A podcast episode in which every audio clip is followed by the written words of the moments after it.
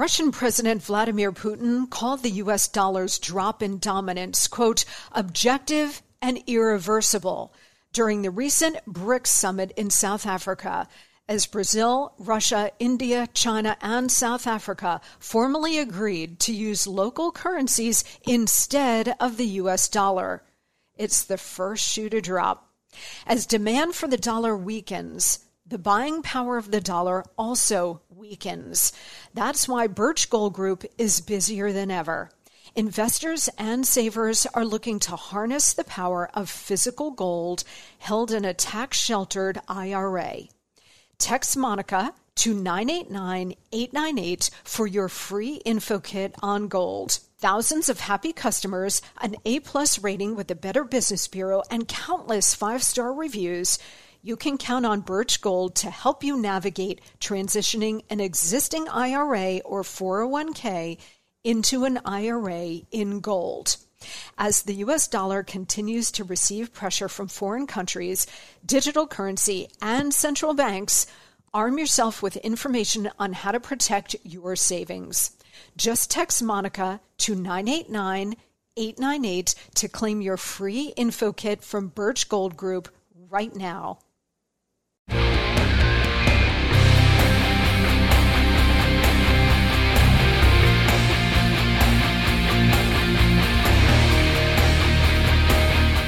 guys, I'm Monica Crowley, and this is the Monica Crowley Podcast. Thank you so much for joining me here on this Monday as we kick off a brand new week, a holiday week. Heading into Christmas. All right. This is your go to for Hot Liberty, a safe space for all of us thought criminals, independent thinkers, and happy warriors. Check me out on social media. On Instagram, I am at Monica Crowley underscore. And on Twitter and Truth Social, I am at Monica Crowley. You can also send me an email. Let me know what's on your mind. Monica Crowley podcast at gmail.com is the address. And we are here this week and we are here next week because you know what? Rescuing America never takes a day off, not even for the holidays. All right, so we're all going to have an enjoyable holiday season, but we're also going to do this show and listen to this show and work to save America around the clock, right? Speaking of which, today we are going to do a very serious show and a very important one. Today we're going to do a deep dive into the COVID pandemic, the corruption of public health, and the collusion of big governments, big pharma, and big tech to spread big lies about the virus and the so called vaccines sold as fixes for the virus. Today, we're going to go deep into this very dark story with one of the most courageous truth tellers about the entire evil chapter, which continues to this very day. It is an absolute honor and privilege to have with us today one of the leading scientific pioneers of our time. Dr. Robert Malone is an internationally recognized virologist and immunologist, clinical research and regulatory affairs expert, U.S. federal contract proposal and project manager, and the original inventor of mRNA delivery and vaccination as a technology. This is where most of you probably know Dr. Malone's name. He was one of the co inventors of the mRNA technology. Dr. Malone received his medical training at Northwestern University and Harvard University Medical School, and he has almost 100 academic peer reviewed publications. He also has an excellent Substack, so I highly recommend it to everybody. Please go check out Dr. Malone on his Substack. And he's got a brand new blockbuster book out called Lies My Government Told Me and the Better Future Coming. I love that optimistic subtitle. This book is extraordinary. It's got a foreword by another major truth teller of the pandemic, Robert F. Kennedy Jr. This book is available everywhere books are sold, Amazon, barnesandnoble.com right now. So please go get it. It will be one of the most important books you will read. Dr. Malone joins me now. Hello, sir. Hi, Monica. Thanks for the lead in. I'm embarrassed. well, you shouldn't be. You earned all of those accolades for sure. And it is such an absolute pleasure to have you with us today. Thank you so much for being here. And congratulations on the new book. Well, thanks. Um, uh, a lot of complexity around there. Uh, I guess uh, some people, if they purchase now, it'll get there before Christmas, and other people it won't. I'm I'm not sure why it's taking so long to get shipped from Amazon because they have plenty of copies, but uh, but there it is. You can buy it as both the hardback now and um, as an ebook. Well, I wouldn't be surprised if it were part of an actual collusion attempt to suppress your book, Doctor, because you've been suppressed all over the place for the last three years, certainly since the onset of this pandemic. Um, we've got a lot to get to with you today. And I told you right before we came on the air that I am a frustrated medical doctor. I have a PhD in international affairs. But for a long time throughout my high school years and so on, I always intended to go to medical school. And then I discovered American foreign policy and national security and went and studied that instead. But I have been fascinated by watching the pandemic unfold. And then, of course, uh, the US government response. I served as Assistant Secretary of the Treasury uh, during the Trump administration, during the pandemic. So I was working on the economic response, but I was also in the administration and privy to Dr. Fauci, Dr. Birx, uh, Dr. Redfield, a lot of the key players uh, early on in the pandemic, and it was it was a fascinating thing to see. So we have a lot to unpack. So you, you, you, and Peter Navarro must have uh, crossed paths then. Yes, I was at the Treasury Department. He was in the White House, but yes, yes, we did cross paths very often, and I know uh, you and I, you and he have talked and have a relationship. But yeah, we were working on the economic side, but I was also privy to seeing what the administration and what the president was being told by a lot of these characters like Fauci and Birx and and so on. And obviously, the president was a businessman before he became president and believed what he was being told. Um, and why wouldn't you, right? When you have the head of the CDC and the head of the NIH telling you certain things as president and you're in an unprecedented crisis, of course he was going to act on what he was being told. But we will we will get to that. Um, I would love for you to uh, I'd love for you to sort of frame your background and begin by taking us back to the creation of something that you helped to develop, which is messenger RNA or mRNA technology. In layman's terms, could you just walk us through what it is and how it came to be? Um, so thanks for that, and I and I tried to speak briefly about this at the Ron Johnson um, testimony. I guess it was two days ago now. Uh, the genesis of this was that I was as a graduate student at the Salk Institute, having already finished my first two years of medical school. So I was in an MD PhD program and elected to leave Northwestern. Uh, my wife really did not like Chicago weather. We both grew up in Santa Barbara, uh, so we were a little spoiled, I guess. Uh, and um, and I wanted to work in a really a cutting edge gene therapy laboratory. Um, this is based on my experience uh, really extensive experience as an undergraduate working in a retroviral lab focused on breast cancer. And that was the same lab that did a lot of the early research in um, non human primate models for AIDS. So uh, I was well familiar with vaccines and had worked with a influenza vaccine uh, an influenza biology expert at Northwestern and uh, elected to try to do my PhD elsewhere was very focused on gene therapy, uh, that being correction of pediatric disease. The technology that Ted Friedmann uh, had uh, advanced, or the concept that you one might be able to correct inborn errors of metabolism. In other words, cystic fibrosis, muscular dystrophy, um, uh, adenosine deaminase deficiency, etc., genetic disorders of children you might be able to correct it with gene therapy technology. And for me, with a background in retroviruses, and retroviruses were the leading tech for um, uh, trying to advance uh, this concept that Friedmann and his colleagues had come up with. Uh, I, I was really enamored of the idea that I might spend the rest of my uh, career, my professional career, working in gene therapy area to try to cure pediatric disease in children, uh, inborn errors of metabolism. And uh, so I applied for um, what I thought was the strongest program in the United States in that area at the time in the uh, mid to late 80s. Uh, that was at UC San Diego. and both Ted Friedmann and his laboratory complex were there. And across the street from San Diego, uh, Inder Verma was there at the Salk Institute uh, in the molecular biology and virology labs.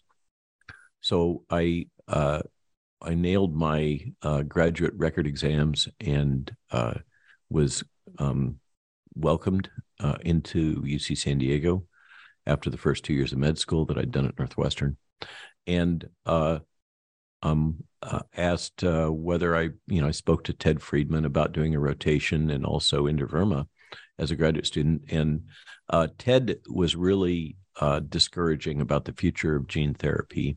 And he wanted me to do what I thought was the most boring project I've ever heard of, which was um, creating a, a, ordered library of uh, one of the key chromosomes in the human genome and then sequencing that. Of course, if I had taken his advice, I would have been at the forefront of the Human Genome Project, but mm. so it goes. So uh, Inder took me in, and uh, I was the only grad student in a lab of about 15 or 18 postdocs, uh, people that already had their PhD. Uh, really cutting edge stuff. I think there was about a half a dozen Nobel laureates there. Jonas Salk was still there at the time. And the challenge as a graduate student in an environment like that is to find something that is uh, interesting, uh, relevant, but uh, not too much at the cutting edge so you don't get overrun by all the postdocs. And what I chose to focus on was how retrovirus RNA gets packaged to form retroviruses, because that was a key challenge in producing enough recombinant retroviruses for gene therapy purposes for children. And uh, in developing the system necessary to ask key questions that I wanted to ask, uh, I inadvertently developed one of the first really viable uh, non viral uh, gene delivery technologies. And this worked for both DNA and RNA, but in particular, I had built the system for producing large quantities of RNA and uh, designing it, engineering that RNA so it could be efficiently translated. And I pioneered the use of the uh, firefly protein luciferase for uh, tracking whether or not this is working, how efficiently it's working in both cells and animals. And that's still the basic system that's used in the current tech um, with a couple of modest mod- modifications. And uh, having having built this system, as I was testing it, I, I went around to all of the labs in the Salk and acquired a, a huge library of cell culture lines, tested it all with those, and the RNA worked there. And in the process, I had filed a patent disclosure for the use of mRNA as a medicine for any purpose. And the logic was that the mRNA has very short half life. It's degraded quickly, unlike a traditional gene therapy that's a permanent alteration of your genome. And so the what I advocated was that mRNA could create a new class of medicines, uh, a new uh, molecular medicine that could go direct from genetic sequence to product. And uh, of the potential uses of this, it was not very efficient. It wasn't good at getting into the majority of cells. Wasn't even possible. Tiny fraction of cells would take up the RNA. And uh, so, in the face of something that really doesn't work very well, but it works somewhat, the leading indication for something like that is generating an immune response, vaccination. So, this led to the logic of mRNA as a drug and as the leading indication, mRNA for vaccines, based on the uh, logic, and I demonstrated this in cell culture, that the mRNA so synthesized only lasts in the cell for a small number of hours. Now, what's happened between now and then is that about a decade later, Kariko and Weissman came along and applied some new discoveries that had happened in the field of molecular biology of RNA and that was the discovery that this modified um, component of RNA called pseudouridine, as opposed to regular uridine, could make RNA last much longer and make it uh, so that it would reduce the inflammatory response to these complexes. And so that's the basis for their patent. And uh, of course, Katie Kariko became vice president of BioNTech, which gave rise to Pfizer. Mm-hmm. And uh, so that's that that together with some modifications of the lipid, the positively charged fats that are used to slip the RNA into cells, is what gives rise to our current tech. And the big difference between what I had envisioned back then and the current tech is these molecules now with pseudouridine incorporated all the way through them are absolutely not natural RNAs. They don't behave like natural RNAs. They suppress uh, the immune response, and they have a very, very long half life. Uh, in the uh, study published in February, in Cell, it's demonstrated in human uh, lymph node biopsies that the RNA, or whatever this molecule should be called, because it's not really natural RNA, sticks around for at least 60 days, and they didn't test beyond that.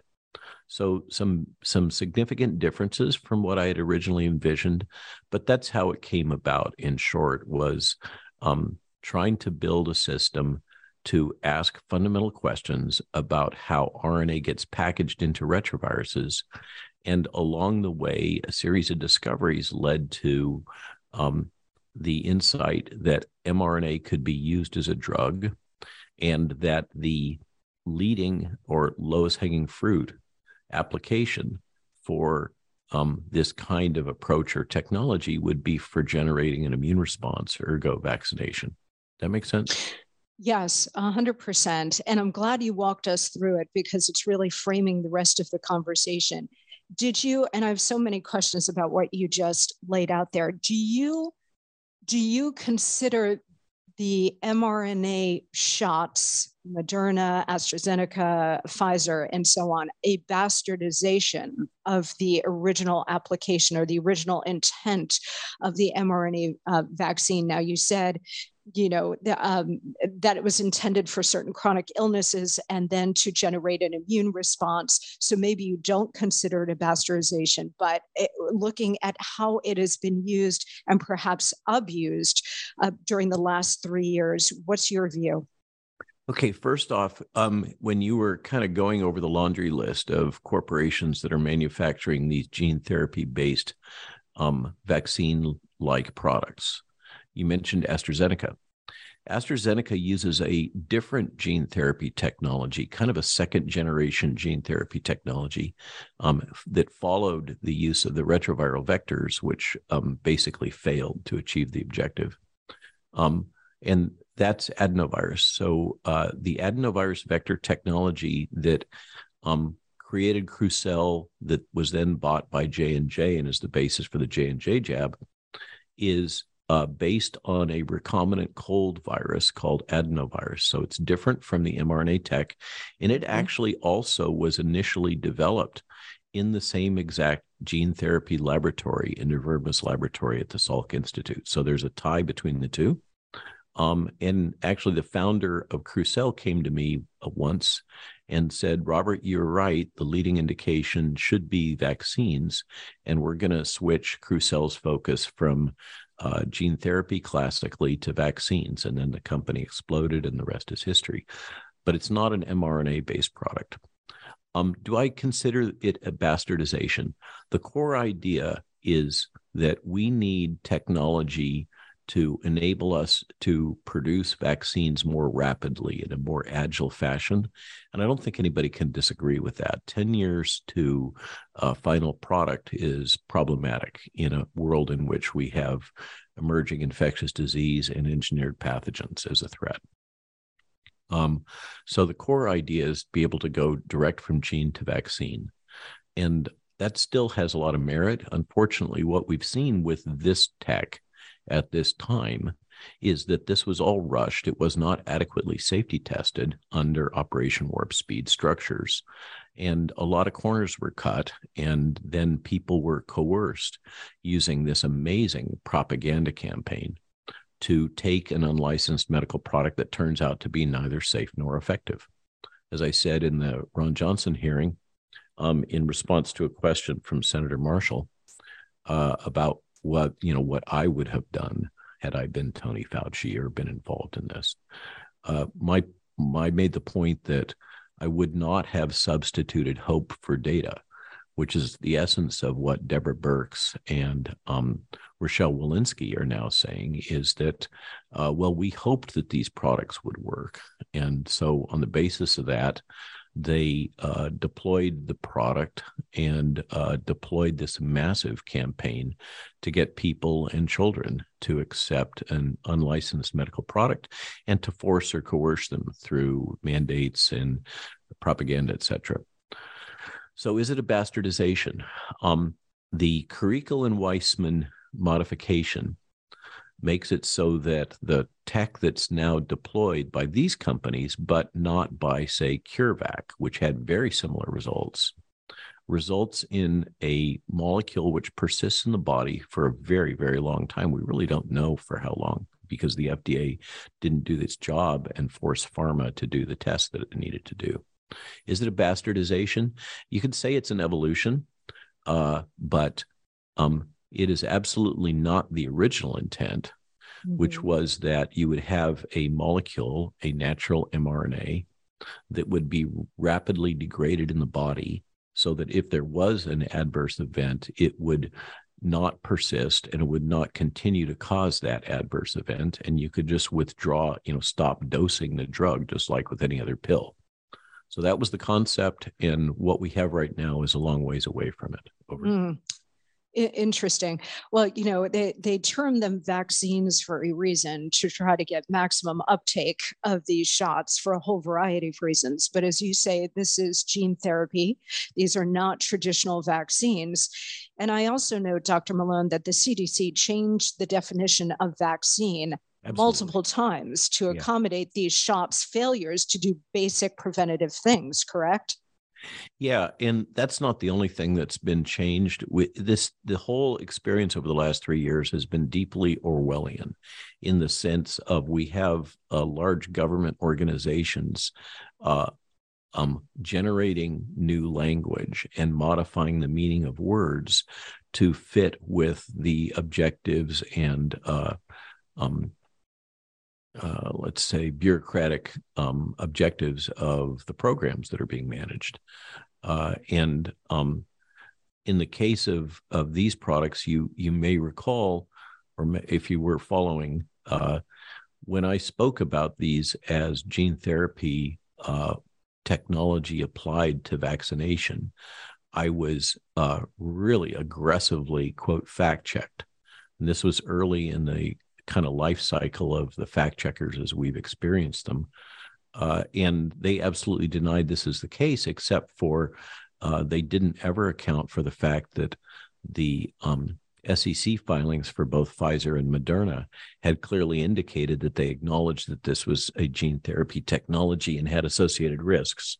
But I believe that the um, uh, um, the reason why there had to be such a strong effort to deny the uh, gene therapy technology basis for these products was that the uh, regulatory agency, the FDA in the case of the United States, elected to not apply their checklist for gene therapy products, which, which would have required much more rigorous testing of things like genotoxicity, reproductive toxicology, etc. Mm-hmm.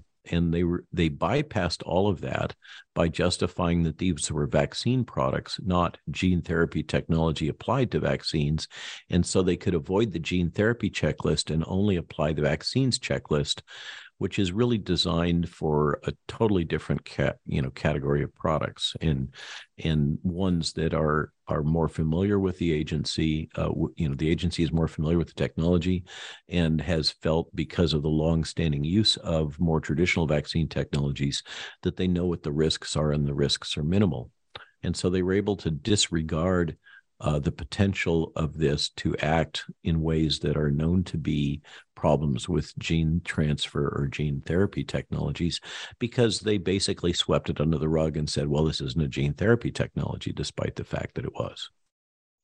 And the fact that they have kept it for so long under the emergency use authorization, which they just extended, by the way, when the emergency is long since passed, but also now they're recommending for babies at six months old and so on. Dr. Malone, please stand by. So much more to get to with you. We will be right back. Okay, everybody, listen up. We all want to be healthier, right? Well, to get there, we have to have a healthier diet, which is not always easy to do. I can attest to that. You know, that shredded lettuce in a double double and the fruit filling in a donut are amazing, but they do not count toward the recommended five servings of fruits and vegetables a day. Sorry to be the one to break it to you, but they don't. I don't always eat healthy either, but I will share that the Mayo Clinic says if you want to help prevent heart disease, lower blood pressure, and cholesterol, eat five servings of fruits and vegetables every day. I don't, and you probably won't. That's why I take Field of Greens.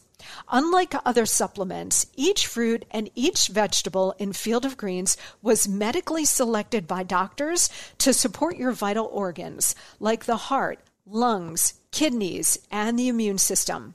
Flu season is here, and I trust Field of Greens to help me stay healthy. Field of Greens works fast and tastes so good. It's really delicious, guys, and you'll feel better with more energy and you'll notice your skin, hair, and nails will look healthier too. I certainly noticed that in me since I started taking Field of Greens.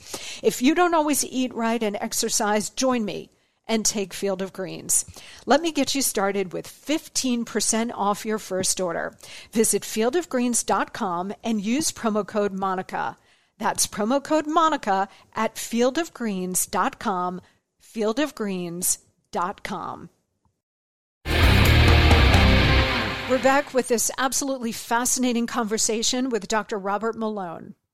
What have they done to the data? medicine has always been data driven, clinical trials that go on for years and years. I understand with the, the outbreak of this novel coronavirus, nobody had ever seen it before. I understand the necessity of moving on an expedited timeline on all of this. But now that we actually do have some data on uh, really significant data on cardiac events, on fertility issues, on uh, uh, anything related to blood clots, strokes, heart attacks, emboli. Now that we have all of this, they still have it under emergency use. They are still pushing this for the entire population, even though we do have some who are standing up pushing back, like Florida's Attorney General. Um, and we've got some international governments, like um, I think Finland and maybe some others, who are Germany not recommending. Finland, exactly. Yeah. Thank you for that. Yeah, not recommending these shots based on the incoming data on vaccine injury, death, the number of excess deaths, and so on. So, oh, I'm I'm referring to in the under 30 crowd or the under 30. Crowd. Yes. Yeah, yeah. Yes. Thank you for that clarification. Um, so, know, knowing what we now know, now that we're getting incoming data um, over this mass global uh, vaccination campaign, what are your views in terms of where we are with these gene therapies and should they be pulled from the market for particular populations or all populations as a whole? So uh, I'm aligned with Harvey Risch in his testimony uh, two days ago in uh, Ron Johnson's meeting. And the group that I'm affiliated with, the International Association of Physicians and Medical Scientists, which is over 17,000 um, physicians and medical scientists, all verified, uh, came out, I think it was in beginning of August, with a clear and unequivocal declaration. This is our declaration number four, and you can find that on the Global COVID Summit uh, website, in which we explicitly said these products should all be withdrawn. They are neither safe nor effective. They're not performing the intended purpose and they are not safe. And the data has just become stronger and stronger and stronger since then. Uh, and even in the even in the face of what the New York Times published as CDC chronically withholding data all the way through this outbreak, and CDC having become a politicized arm of the executive branch. Uh, despite all of that, the latest CDC data that have been released clearly document that in the United States, just like the rest of the world, um, we are seeing what's the technical term is negative effectiveness of the vaccines starting at approximately two to three months after administration.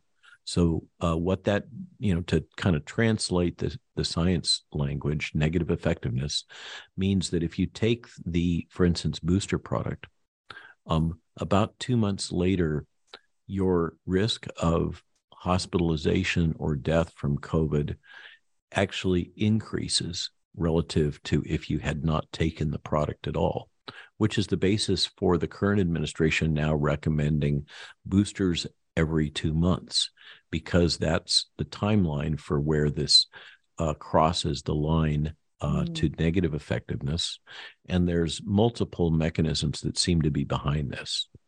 Is that because can I can I just interrupt Dr. Malone and just is that because these shots are suppressing the natural immune system and actually turning off your body's ability to fight infection, whether it's from COVID or from some other things. You know, I'm also starting to read that cancer rates are way up, and it may be that it's turning off your body's ability to fight cancer and, and the de- development of cancer cells in the body.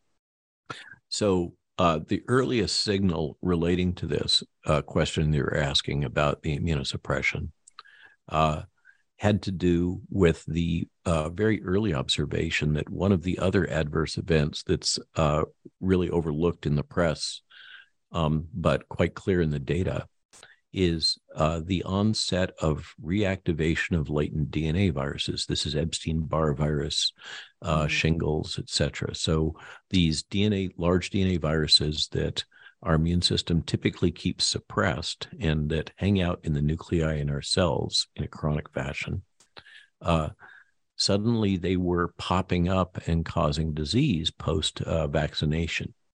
And it appears that um, that was the first signal that we're having some sort of T cell or cytotoxic T lymphocyte suppression in function in a broad way that's not antigen specific.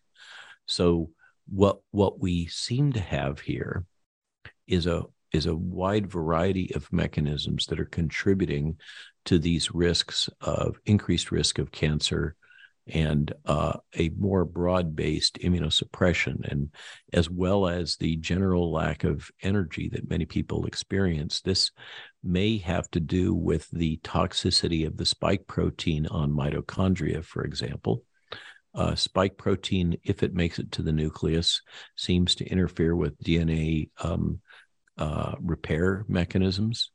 Uh, and there does seem to be a broad based immunosuppression through multiple different mechanisms, one of which may well be the actual incorporation incorporation of the pseudouridine. This is something that's uh, well documented in the peer reviewed literature that uh, pseudouridine can RNAs are immunosuppressive. That's part of its mechanism of action. That's part of why it was originally used.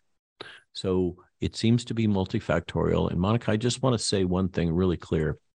Um, the observation of many is I took the jabs, I didn't get cancer. I mm-hmm. didn't get a heart attack. I didn't have blood clots. Therefore, you're lying to me. Okay. And um, that stems in part from the logic that some people have promoted uh, that um, all of us are that have taken the vaccine are going to die. All of us are going to have these effects. No the data suggest that serious adverse events meaning it takes you to the doctor to the hospital or potentially death those event rates are something in the range of one in a thousand to one in two thousand people that take the jab. So, um, if you have taken the product and not experienced any of these problems, good on you. You, uh, you know, threw the dice and uh, it didn't uh, come up in a way that uh, you you have consequences. It's not going to affect everybody. Not everybody is going to get cancer. It's still going to be relatively rare, but relative to its background rate, um, these cancers and other phenomena seem to be occurring at a significantly higher rate. And then you have the Ed Dowd and his colleagues' data um, coming out of the insurance actuaries tables that suggests that we have this paradoxical increase in all cause mortality that seems to correspond with the highly vaccinated populations, such as the highly the employed that have been subjected to mandates, um, and the incidence of these increased risk of uh, of death, of all cause mortality and disease, morbidity, uh, seems to not correspond with the onset of the uh, infection um, in 2020, but they seem to have started approximately at the same time that the mass vaccination campaigns happen. So there's a temporal association.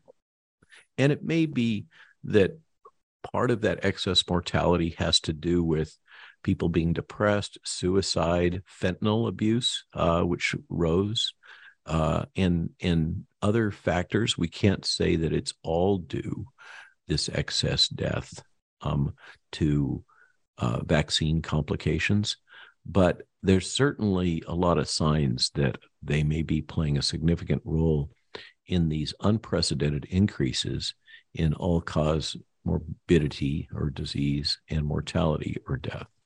Mm. Can you speak a little bit about um, what we're seeing in terms of elevated cardiac events?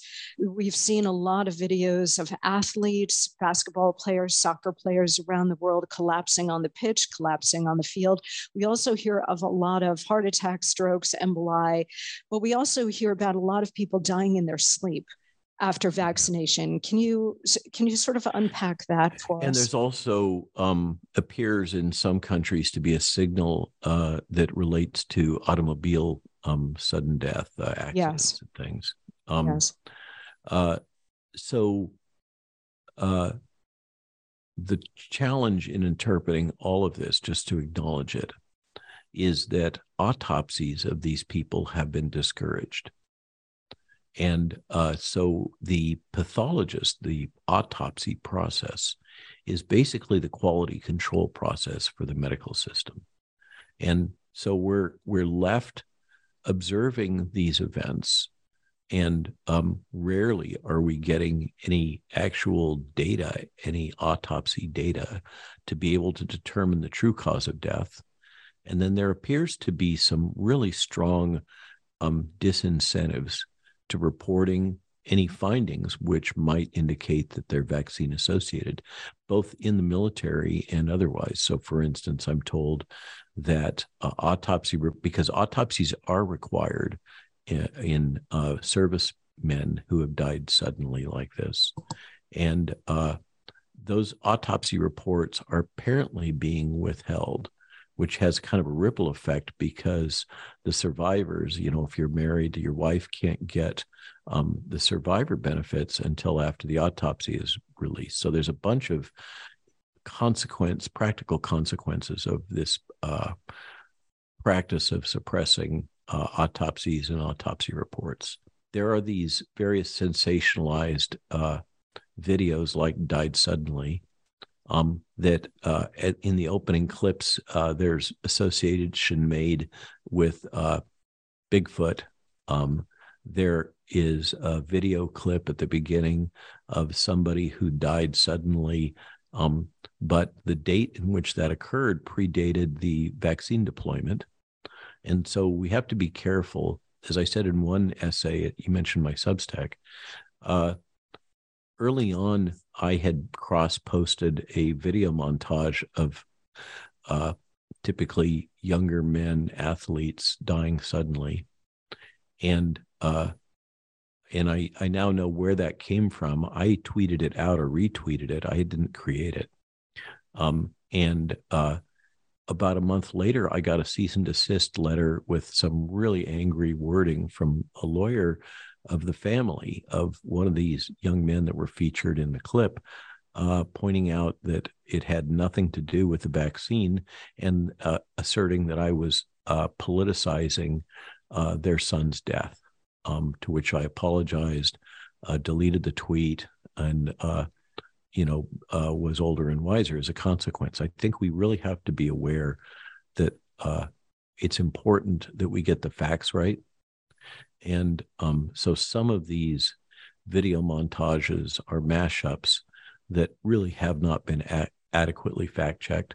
But that doesn't uh, discount the fact that many of these events are valid and true.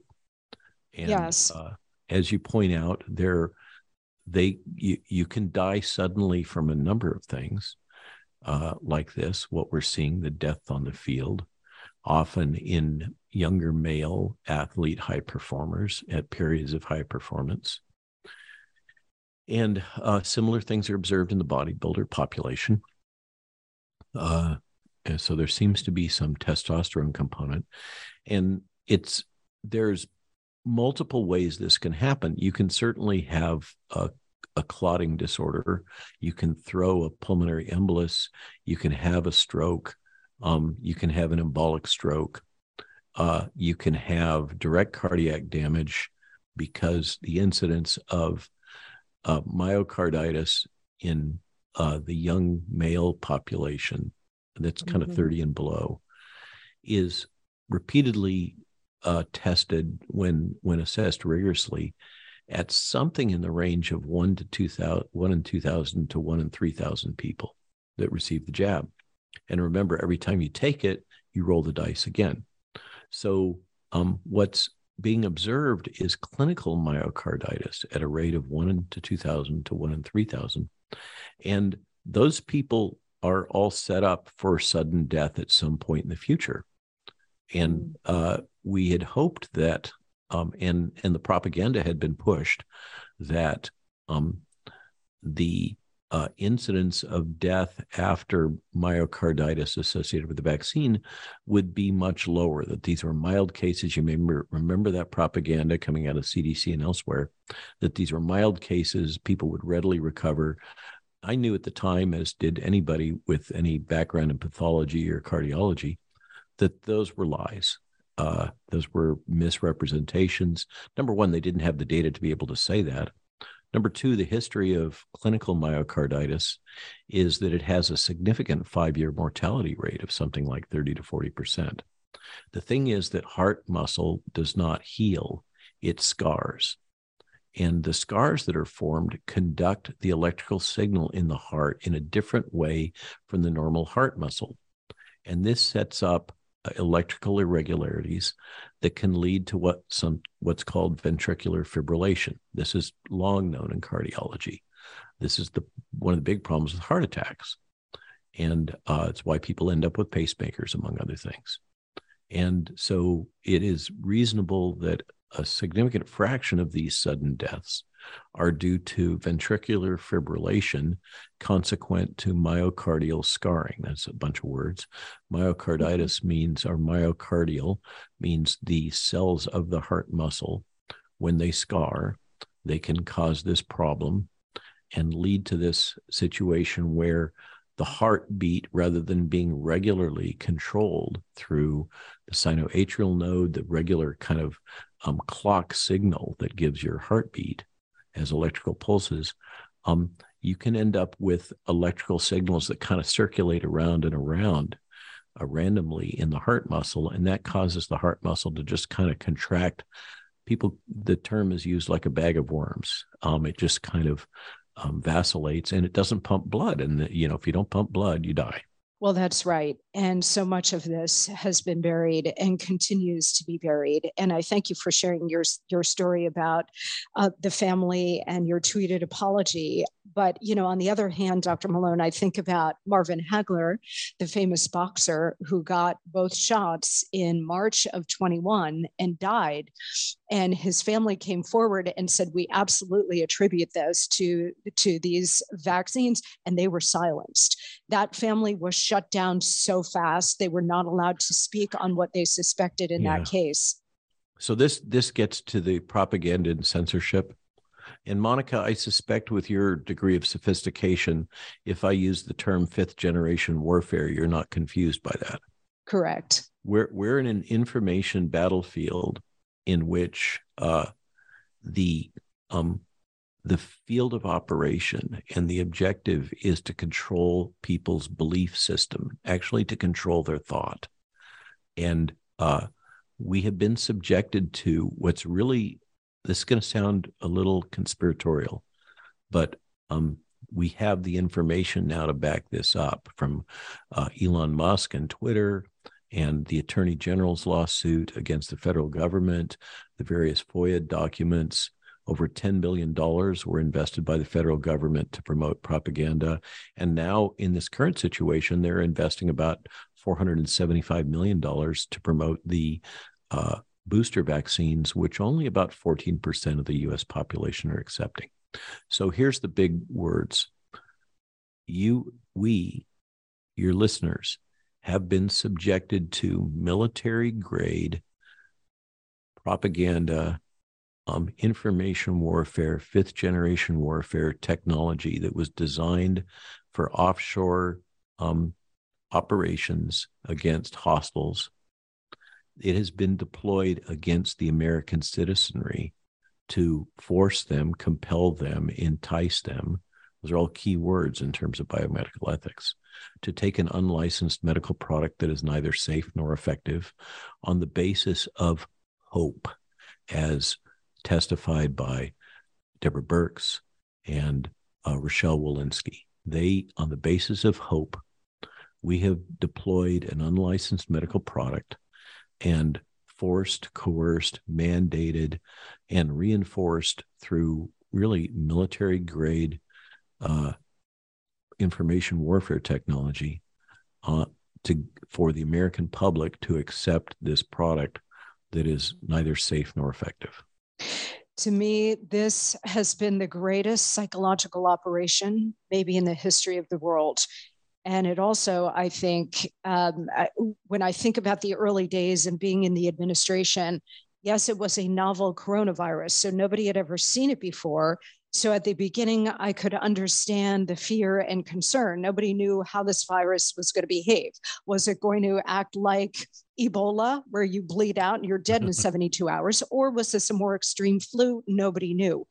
But after we had a handle on the virus, the fact that uh, public health officials, both here and abroad, but certainly here, Dr. Fauci, Dr. Birx, Dr. Redfield, uh, Rochelle Walensky, so many others leveraged our fear when they knew that it wasn't going to be the Ebola, right?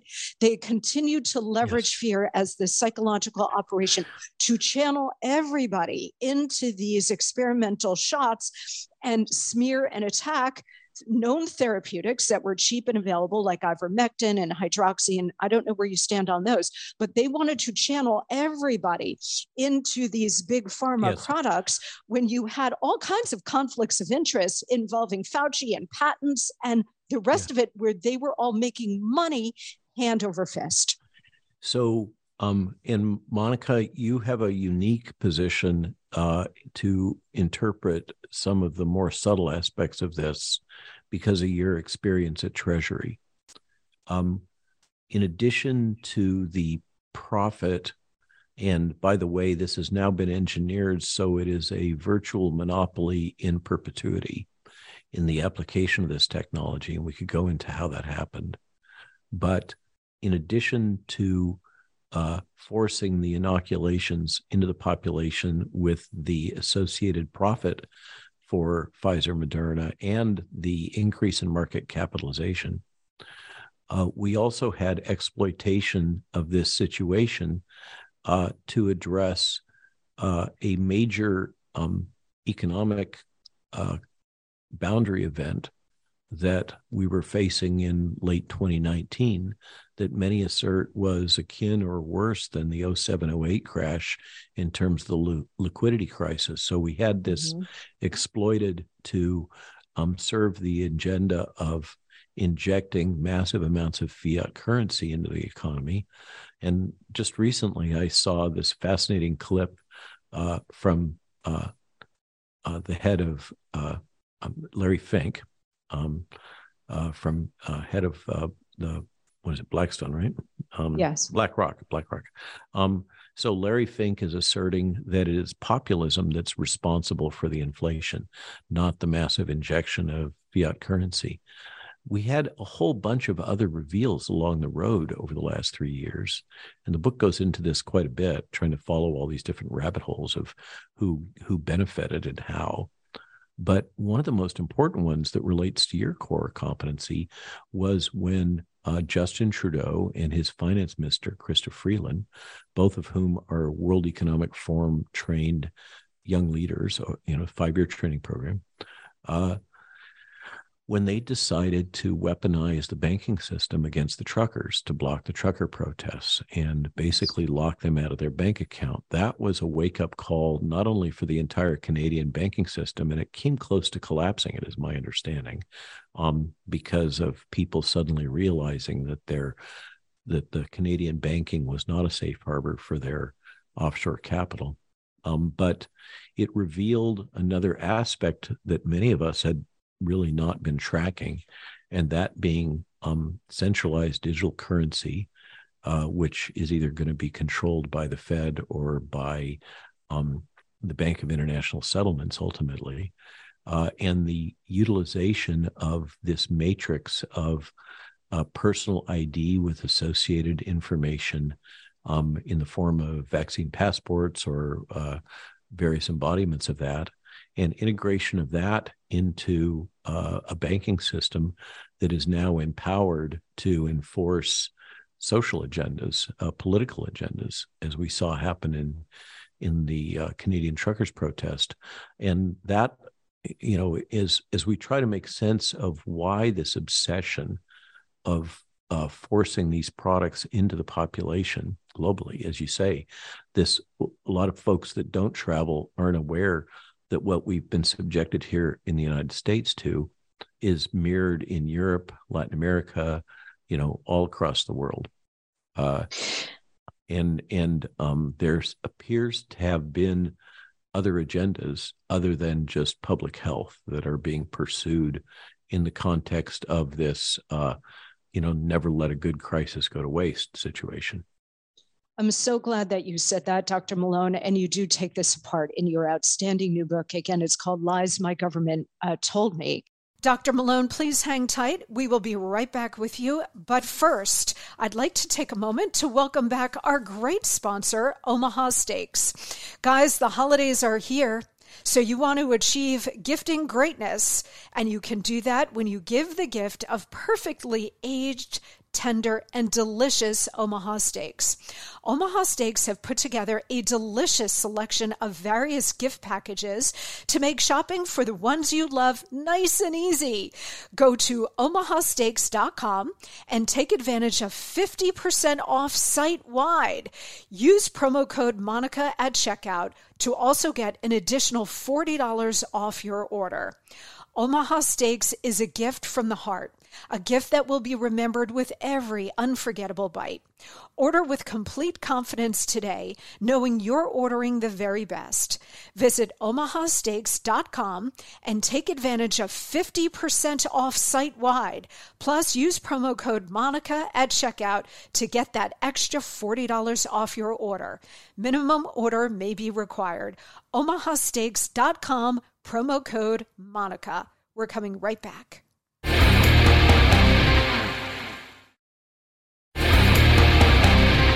Okay, we're back with Dr. Robert Malone. His new book is called Lies My Government Told Me.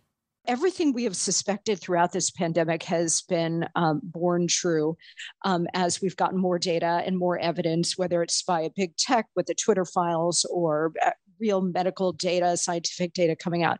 But I'm glad to hear you say that because as you lay out in the book, we have been manipulated, misled, lied to since the early months of 2020. And it begs the question to what end? Right. Why have they gone about this? And I'm I'm really heartened to hear you talk about the Great Reset and these transnational organizations, the World Economic Forum, the World Health Organization, and others, where their only goal is power and control, really dominion over the entire world. And it manifests in different kinds of objectives for them a one world government, economic and cultural Marxism, and global depopulation. You have people like the CCP, you've got Bill Gates, the Bill and Melinda Gates Foundation, you've got Klaus Schwab at the World Economic Forum and his right hand, Yuval Harari. They're all publicly on the record saying that they, they believe in climate change. They believe that the earth is under tremendous strain and our resources are under strain, and that we have too many people. Seven billion people is too much. So they are publicly pushing for global depopulation. And it gives rise to the question the orig- between the original virus virus and these shots is the intent all of this this political uh, agenda is both the virus and the vaccines so-called vaccines. Are they bioweapons to try to bring the global population down? So um the depopulation that here's here's where i stand on this stuff monica and i'm and i'm glad you brought it up. Uh all the way through i've I've managed to avoid many of the traps and pitfalls, um, you know, the snake venom story and all that, by, among other things, insisting, as I've been trained by lawyers as an expert witness to do, that I can't see inside people's heads. I don't know what they're thinking. I don't know what Tony Fauci's motivation is. I don't what, know what Klaus Schwab and Yuval Harari's motivations are. I can comment on what we observe in their behavior, and um, I can comment on what they have written or stated. Uh, so there's no question that uh, the Bill and Melinda Gates Foundation, uh, the WEF, and uh, many of their affiliated organizations are uh, seeking to advance a uh, an agenda of reduction in human population. That's unequivocal. Mm-hmm. The the boundary there is, um, did you know to be blunt, um, uh, did Tony Fauci and the scientists at the Vaccine Research Center conceive of and and in Germany at um, BioNTech, did they conceive of the use of spike, uh, this what we now know as an engineered spike, as a vaccine antigen, using this technology as a way to advance a depopulation agenda? And I just don't see evidence of that. If if it was revealed in an email correspondence or some testimony then then I would say, yeah, there we have it, the smoking gun. But right now, I see a, an odd mix of uh, a variety of ulterior motives, of agendas. Um, uh, clearly, um, pre-planning that uh, relates to a lot of the authoritarianism and the um, uh, propaganda and censorship, all that was clearly laid out in Event 201 uh, in um, September, November, I think it was September of 2019. Uh, yes. Uh, so, so we can say, oh, those things were all clearly pre planned. Um, uh, but it's it's hard for me to imagine uh, that um, the scientists at the Vaccine Research Center, for example, at NIH, um, we're intentionally engineering a bioweapon in the form of this product. I think the the alternative hypothesis is that they were in a rush. Um, there was uh, a variety of agendas uh, causing a the um, a strong incentive to advance uh, this gene to vaccine technology. Uh, and there was pressure to do so. I think a lot of that pressure came through the intelligence community. Um, you're in a position to address um, uh, the national security uh, apparatus and and NSC as kind of the point of entry of these uh, we could call them the China solutions uh, with the lockdowns, et cetera. The Chinese model for how to manage this seems to have come through Pottinger and the National Security Council. Uh, um, but uh, it's it's hard for me to imagine uh, that um, the folks at VRC um, were intentionally designing a bioweapon. What in my what seems to be the case is they were in a rush. Um, Tony and others were actively pushing the mRNA tech. I'm told that part of the reason why um, uh, Rick Bright was, uh, you know, subjected to the usual DC, put him in a closet, assign him to something other than his, you know, what what we because we want to get him out of his current job.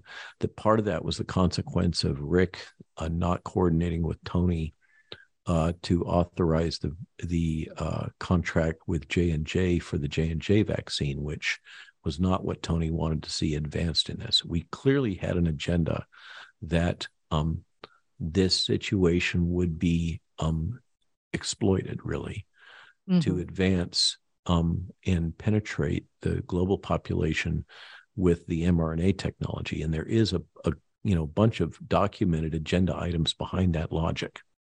Uh, but they appear to have um, just in a in a rush in the moment taken the uh, previously failed approach uh, with MERS and SARS one of building vaccines employing only the spike antigen.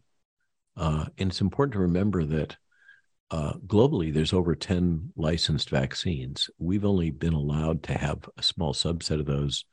Um, and it seems like virtually every one of those uh, that were allowed here in the United States were tied in some significant way to the Bill and Melinda Gates Foundation for what it's worth. I mean, those are the mm-hmm. data. Um, mm-hmm. For instance, Novavax is not an mRNA based product, but it does have strong ties with the Bill and Melinda Gates Foundation. Um, so, uh, so there absolutely were agendas, but I cannot um, trace a document trail and convince myself that the products were engineered as bioweapons. Um, I think rather what we're looking at is a combination of other ulterior agendas, uh, like um, pushing to advance this tech, which has really been pushed. I mean, we need to be I think it's absolutely appropriate to acknowledge that advancing the mRNA technology for this application and others is a specific agenda item of the CIA um, as embodied in their uh, developmental arm called Defense Advanced Research Projects Agency or DARPA. Yes. Um, and it's In-Q-Tel has now funded another mRNA manufacturing facility in Canada. In-Q-Tel being the uh, investment uh, arm of the CIA that's semi autonomous. So, you know, one model of what happened here, because Tony absolutely has deep ties with the intelligence community, consequent to his dual role of not only NIH leadership, but also leadership of the entire biodefense enterprise. Um, uh, we we I think I think when the dust settles, we're going to find that it was really the national security state um, uh, and in close cooperation with the internal security state called Homeland Security that has advanced and really pushed the technology and um, tried to advance it for various uh, ulterior motives, which seem to be vertically integrated with motives that are clearly expressed uh, in in writing by Klaus Schwab uh, um, and uh, Yuval Harari, uh, both in writing and in speaking, having to do with gaining population acceptance for what's essentially a gene therapy technology, the you know willingness to accept an injected uh, genetic material. So there's there absolutely are a bunch of agendas uh, around this. It's very complex. Um, Many of them have a financial aspect. Many of them have a population compliance and control aspect. Um, absolutely, there's just been a stunning, unprecedented in the history of the Western world, at least, uh, propaganda and censorship and really information warfare of fifth generation uh, warfare technology deployed uh, to advance all this. Um, and but I can't, I cannot see right now that we have the smoking gun saying uh, that um, uh, that there was an intentional effort to design these products as bioweapons. I think it was more um, more towards the spectrum end of incompetence rather than um, nefarious intent. Well, you are far more generous uh, about this than I will be. And I, you are absolutely right in your position to be very careful with your language and what you assert, Dr. Malone. And I, am glad to hear you put a lot of these pieces together. I think we've just gotten to the tip of the iceberg in terms of what we oh, know. Oh, I'm, I'm with you. There's, there's so much that, that, and I'm afraid that it's all going to be swept under the carpet because the Senate didn't flip. Um, right. i know. And we've got the House. That. And, and I want to ask you about because I've been calling for a COVID ac- accountability project. And, you know, it may take some real time before we we get to it, but you know, like Senator Ron Johnson has been excellent, but we don't have control of the Senate. So who knows where that is going to go. But I would take it one step further, and you do not have to comment on this whatsoever. But knowing what we know, what the intel community is capable of with the Russia hoax, et cetera, Donald Trump being an existential threat to all of them, the entire corrupt ruling class and their absolute grip on power and their grand project of remaking the world and certainly America, mm-hmm. they needed to stop him. President Obama made gain of function research illegal on US soil. So Fauci et al., EcoHealth Alliance, and the rest outsourced it to places like Ukraine and, oh, the Wuhan lab in China. I completely agree. And Bobby's next book is going to cover this even more deeply. But Good. those that information, and you may not be aware that I was one of the earliest, and I took a lot of flack uh, for pointing out the paradoxes in the testimony around the Ukraine quote biolabs uh, yes. and the language that was used. Um, and and I really took a lot of heat for that. But I've had um, serving military personnel, for instance, come up to me and tell me that, for instance, those uh, jet missile strikes on the Ukraine biolabs early in the conflict were um, at least a large number of them were um, U.S. forces, U.S. Air Force, taking out those facilities. Um, there's a, I completely agree. And as a, again, I think Bobby's book, from what I understand, is going to document um, a lot of this, and it it is a long and deep, uh, unfortunate history that involves uh, um, experimental testing on prisoners and military and other things in the state of Georgia and and ongoing in Ukraine, there appears to have been a quid pro quo uh, to allow uh, this kind of military industrial biodefense complex to have its way um, in in these kind of marginal um, uh, you know nation states we call them nation states i guess uh, um, you know kind of uh, satellite surrogates of uh, NATO and the United States, um, and and that involved things like giving diplomatic immunity to scientists working for companies like Battelle, um, and uh, a lot of things that. Um, the more I learn about it, the more disgusted I am. Uh, but you know, it's we we've got a problem. Uh, we absolutely have a problem with a kind of scientific military industrial elite having uh, just gone off the rails, believing that they are um, entitled to uh, breach norms of uh, bioethics. It really is terrifying to think that we are at the mercy now, in so many ways, of a biosecurity state. Uh, and you know Klaus Schwab and Bill Gates, they're they're all publicly on the record touting the Chinese model the Chinese economic model, the COVID lockdown model. They really aspire to it. We've got to hit another quick break, but much more of this very important conversation straight ahead. First, though, speaking of your health, it is time to make your health great again as we get closer to the new year. And that means paying attention to your liver. After decades of wear and tear, our livers slow down and can become sluggish. This is why so many of us struggle with weight gain and feeling tired all the time. Fortunately, there is a simple, all natural solution that I recommend. It's called Liver Health Formula. Liver Health Formula contains 12 powerful botanicals clinically proven to recharge and protect your liver at the cellular level. It helps restore your liver's detoxifying abilities, boosts your energy levels, and can kick your natural metabolism into high gear. Liver Health Formula is backed by the latest science and approved by American doctors. And every bottle is manufactured right here in the USA. And right now, as a listener of our show, you can try Liver Health Formula completely risk free and receive five free gifts when you order today. First, you'll receive a free 30 day supply of nano powered omega 3. This powerful blend of omega 3 fatty acids supports a healthy heart and brain with four times better absorption thanks to the special nano delivery system. You're also getting four free ebooks to support every aspect of your health and longevity, regardless of age. Go to getliverhelp.com slash Monica or call toll free 800 282 1757 to claim your risk-free supply of liver health formula and all five bonus gifts. That's getliverhelp.com slash Monica or call 800 282 1757.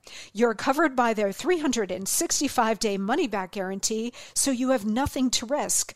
But supplies are limited, so head on over to getliverhelp.com slash Monica or call them toll free 800 282 1757 now to order liver health formula and get your five free bonus gifts while you still can.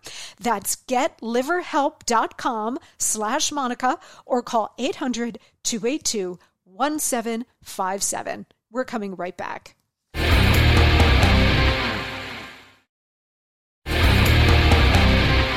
We're back with our final moments with Dr. Robert Malone in our last couple of moments here with you, Dr. Malone, let's talk about, and you write about this very extensively in Lies My Government Told Me. You write about the dangers of extreme bias, groupthink, straight up lies from the regime and the globalists and the propaganda press. You have been suspended from social media. You've been silenced like so many other dissenting doctors. You've been targeted by the regime. How has this process been for you? Of course, it's it's uh, not pleasant at all. Um, it's hugely stressful. Um, and as I kind of lay out in the book, um, I look forward to the day uh, when my wife and I can just get back to our uh, quiet uh, lives here, uh, you know, in in Virginia along the base of the Shenandoah on our horse farm. Um, we've got a mare that uh, may deliver any day now. Um, we were mm. checking her last night. Um, I really don't enjoy this. Early on, I was accused of seeking fame and uh, and leveraging all this for some sort of personal benefit. Uh, um, and I can assure you that is absolutely, you know, this is not fun. And now, more recently, I'm subject. Eh, actually, the beginning the week before the publication date for the book, I've been subjected to a nonstop barrage of hate and attack um, coming from uh, fringe element security. I'm I'm sorry, uh, conspiracy theorists that usually are associated with the right wing. Um, so I've I've uh, really been hammered uh, by corporate media and and tech, and now I'm getting hammered, uh, accused of being a deep state, uh, controlled opposition, ex CIA operative. Um, I I we have a problem. That's now increasingly documented. And i and i'd used the term fifth generation warfare before. There are infiltrators here um, and and people that are seeking to disrupt uh, um, and uh, and for whatever reason i've become a prime target and it, it's absolutely no fun at all. Uh, it's very discouraging and demoralizing. And um, uh, you know at this point i'm there's no joy in in any of this for me i i do not enjoy dc culture uh i'm not nobody does yeah You're well you know the there, you know the Dr. joke Malone. if you if yes. you want a friend in dc get a dog right yes um, yes but but there's a lot of merit to that it's it's just you know this imperial administrative state that we've created um, has lost ethical bearings. It it has no commitment to integrity, and uh, it's become a monster. I um, the biblical quote, uh, you know, what does it profit a man to gain the world and lose his soul? I think also applies to nations, and and I do think that we've kind of lost our way in seeking um, global dominance in so many different ways, uh, which was absolutely not the original vision of the uh, founders. Um, it was a more limited uh, federal organization with primary roles in regulating interstate commerce and defense, collective defense, and this expansionist uh, um, state that that it has become, uh, you know, which Ike warned us about, right? Yes. Um, uh, the military industrial complex, has, and now we've has, got a biosecurity state well, complex. And, and, he and he warned us about that too. He warned us about the scientific enterprise in that same speech, mm-hmm. and uh, um, and we're now living it.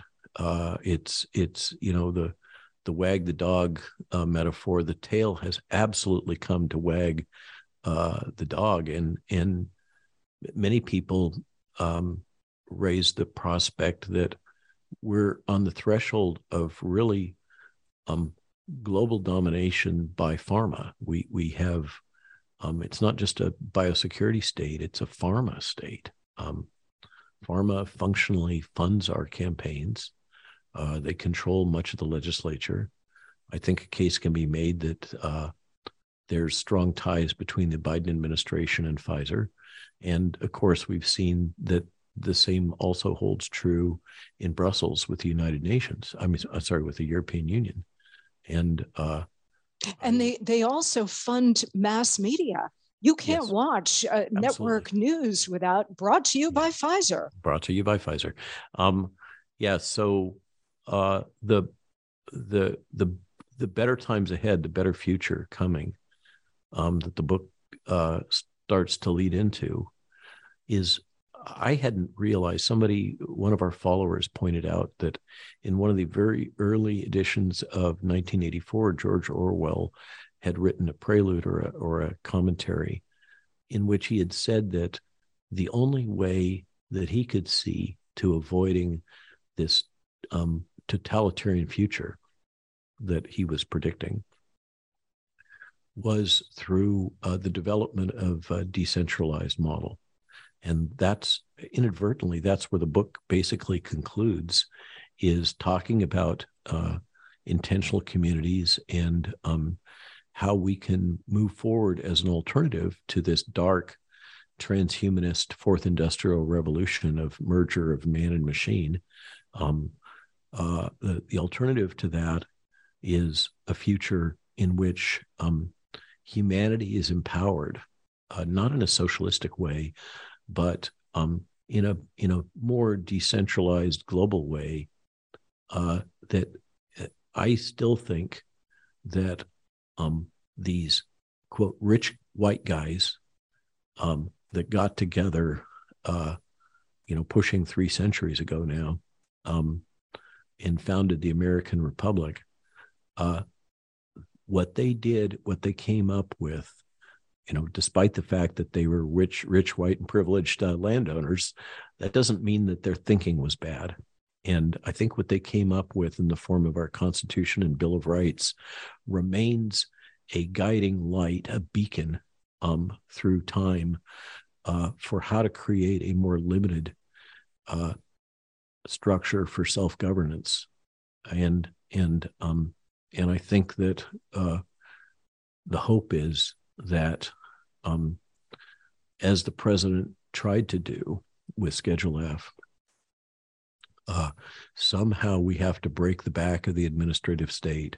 Yes. Uh, in order to get back to um, a a world uh, that I think the Supreme Court increasingly shares a vision of, um, in which the legislature is responsible for legislating and yes. is not allowed to defer um, uh, legislative decisions, policy decisions, um, uh, you know, law making to unelected administrators that are uh, form this permanent governance elite of uh, the um, senior executive service and and all of their acolytes. Somehow, we've got to break this. And I think, to the president's great credit, I mean, in retrospect, I think uh, all we we're all very familiar with his weaknesses and limitations, and and they've certainly been amplified in the corporate media. But there's a lot of good that came out of that, and uh, one of them was the effort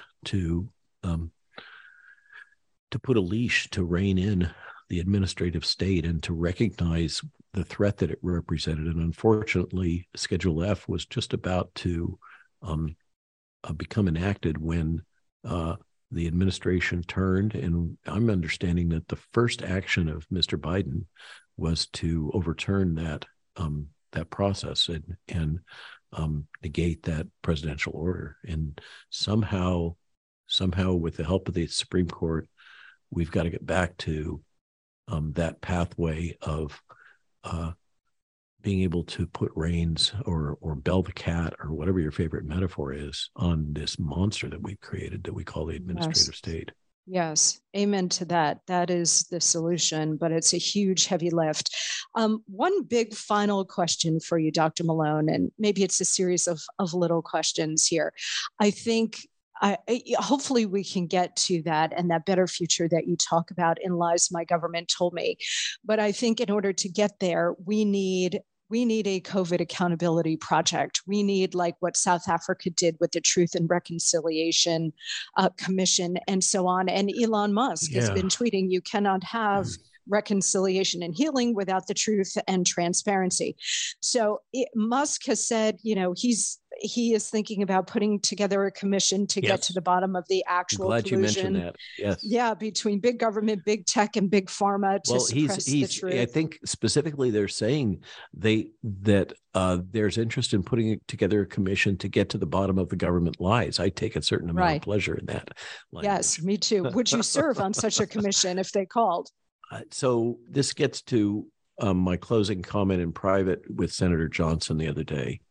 Um, uh, and I was I was really torn about whether to even go to that. uh, if called, I will be glad to serve my country. I don't Good. seek it. I don't seek political position. Um, I I I take no pleasure in any of this, but um, but uh, if asked to serve my country, who who what patriot would not say yes? Uh, so I, I think that's just the the right thing to do is kind of hold your nose and dive in if you're asked to do it. Mm-hmm. Yes. Well, you are so far into this and you have been persecuted in every such way, Dr. Malone, that I, I think one more giant step in terms of revealing the truth and bringing accountability is so critical. We also have Florida's Governor, Ron DeSantis, who has said that he intends to hold Big Pharma accountable in all of this. So we do have some movement here, and there's got to be accountability for these COVID villains like Fauci and Birx and Redfield and Gates and Walensky and Bourla and the rest of them because we've got to get the necessary justice if we're going to move forward and allow this to never happen again. So I have I have yeah, some friends from South Africa, um, and uh, we just had a uh, a kind of an international strategy session um, in Istanbul two weeks ago, and uh, so Nick Hudson um, shared a lot about what transpired with those truth and reconciliation commissions um, I uh, I first heard this logic uh, put forth at an MIT conference that Steve Kirsch had convened uh, many months ago, uh, which, by the way, had almost no attendance, um, uh, focused on the vaccines and the adverse events. And uh, the academics that were there that had been championing the jabs um, were putting forth this idea. I'm I'm not convinced that uh, Truth and Reconciliation Commission, in which you come forward, admit your sins, and then you're absolved, is basically the way that works. Um, is is sufficiently powered and compelling to uh, discourage similar uh, behavior in the future. Um, uh, I, I really, uh, what happened in South Africa was a lot of the, the, the truth and reconciliation process happened, um, but the underlying power structure that gave rise to those abuses remained in place. And a case can be made by some South Africans that it was actually just a convenient ruse in order to uh, allow um, the existing large financial and business interests to remain in power. And so I I'm very wary of that logic. I do believe that um, we must ha- have um, transparency uh, in if we are ever to restore integrity. And I'm not sure that we can restore integrity. Uh, you you mm. you mentioned, and I I completely concur. Um, the and I and I wrote a Substack about this regarding integrity. Uh, I I think that um, many of these agencies, if not all of them, that have a dual function, supporting the pharmaceutical industry and regulating it, for instance, supporting the aviation industry and regulating it, supporting agriculture and regulating it, USDA uh, I'm referring to. Um, this is a widespread problem throughout the government, this dual agency. And uh, virtually every one of those bureaucracies has become deeply corrupted and so deeply that I don't think we can reform them. I think we're going to be in a position where um, we're either going to have to live with the corruption in the way that happens in Italy and India, or um, or somehow uh, we're going to have to uh, take a wrecking ball, mm-hmm. take it mm-hmm. right back down to ground, and rebuild because because yeah. what we're dealing with is deep, profound, systemic organizational corruption that has developed over decades. It, I, I 100% agree with you on that. And I think it's going to require the wrecking ball because I think Americans have just been pushed to the wall and there's only so much we we as human beings can take. Final big question for you, Dr. Malone. As you look back over the last three years, over the course of the pandemic and the response and, and all of the darkness that has sort of fallen over the land and the world, do you consider this a crime against humanity? Absolutely. And and we said that in that declaration four that I was referencing earlier in our earlier in our chat. Um, yeah. We call for full investigations, accountability, um, trials, uh, um, uh, and criminal prosecution uh, in that declaration, and we absolutely uh, uh, endorse that there have been multiple crimes against humanity, and they aren't just in the pharmaceutical sector.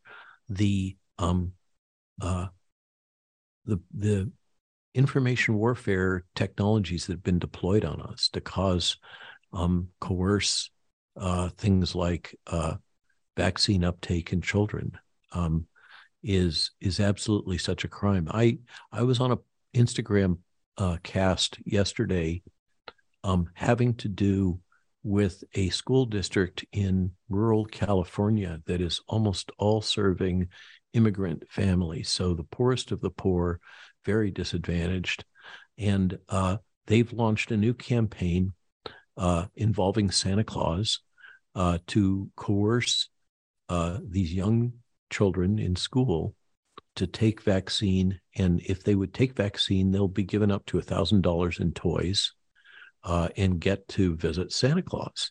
Uh, this is so deeply wrong. And I can't, it's got to be, this kind of thing has got to come from government funding. It's got to be a consequence of this new 475 million dollars being allocated. I i just the the thing is it hasn't stopped. They're doubling down. They see nothing wrong in what they're doing or all they care about is the money. I don't know. But the bioethics of what's gone on here is just deeply deeply wrong. It's just straight up evil and you're exactly right. We need this accountability uh, project. Um, you know, if there's going to be the necessary justice and the ability to move forward. Um, well, we're going to leave it there. I, I mean, I could talk to you for hours on end, Dr. Malone, but we won't do that to you. But it's just, you know, it's been such a journey for all of us mm-hmm. and in particular for you and, and it is ongoing and the truth the truth always emerges even if it does take a while so i want to thank you for your courage and your leadership on all of this particular particularly through the darkest days, including right now, which remain dark for you when you continue to be attacked and silenced. Our hats are off to you. We just applaud you and, and everything that you're doing to stand up for the truth. Thanks, Monica. Maybe I can leave you with the St. Augustine quote. Please. Since you were referring to truth, which is the truth is like a lion. You don't have to defend it. Set it free, it will defend itself. Um, and I think it, it has a long timeline for that to happen, but I think it's happening. It is happening slowly. The truth always comes out. I, I joke, Dr. Malone, that the truth always comes out and it may take a long time, but we always get the truth, except in the case of the Kennedy assassination. We're still waiting on those documents. Yeah. Uh, just so, and and uh, Bobby is a friend. Uh, I like to. Yes. I'm I'm grateful to be able to call him a friend, and uh, um, you and I uh, can joke about that, but for him, it's very deeply personal, and um, he has some very strong feelings about what took place, and it's fuels, I think, a lot of his current activism. Mm. Well, he is tremendous as well and has been a great truth teller throughout this pandemic, as you have. And he wrote the foreword to your new book. It's called Lies My Government Told Me and the Better Future Coming. The author is the phenomenal and courageous Dr. Robert Malone. Go get the book at Amazon, barnesandnoble.com, wherever you get your books. Go get it, read it. It's one of the most important books out there please. So thank you, Dr. Malone, so much for being here. We so appreciate it. God bless. Thank you. Be good. Wow, guys, what an absolutely incredible and very important show. There are courageous people out there like Dr. Malone willing to stand up to institutional power to tell the truth and save people along the way. So please tell everybody you know to listen to this show. It's that important. All right, that's going to do it for me today. Thank you so much for being here and for visiting our great sponsors. We're all really grateful for that. I will see you right back here on Wednesday with another really big and I promise you fun show on Wednesday. See you then.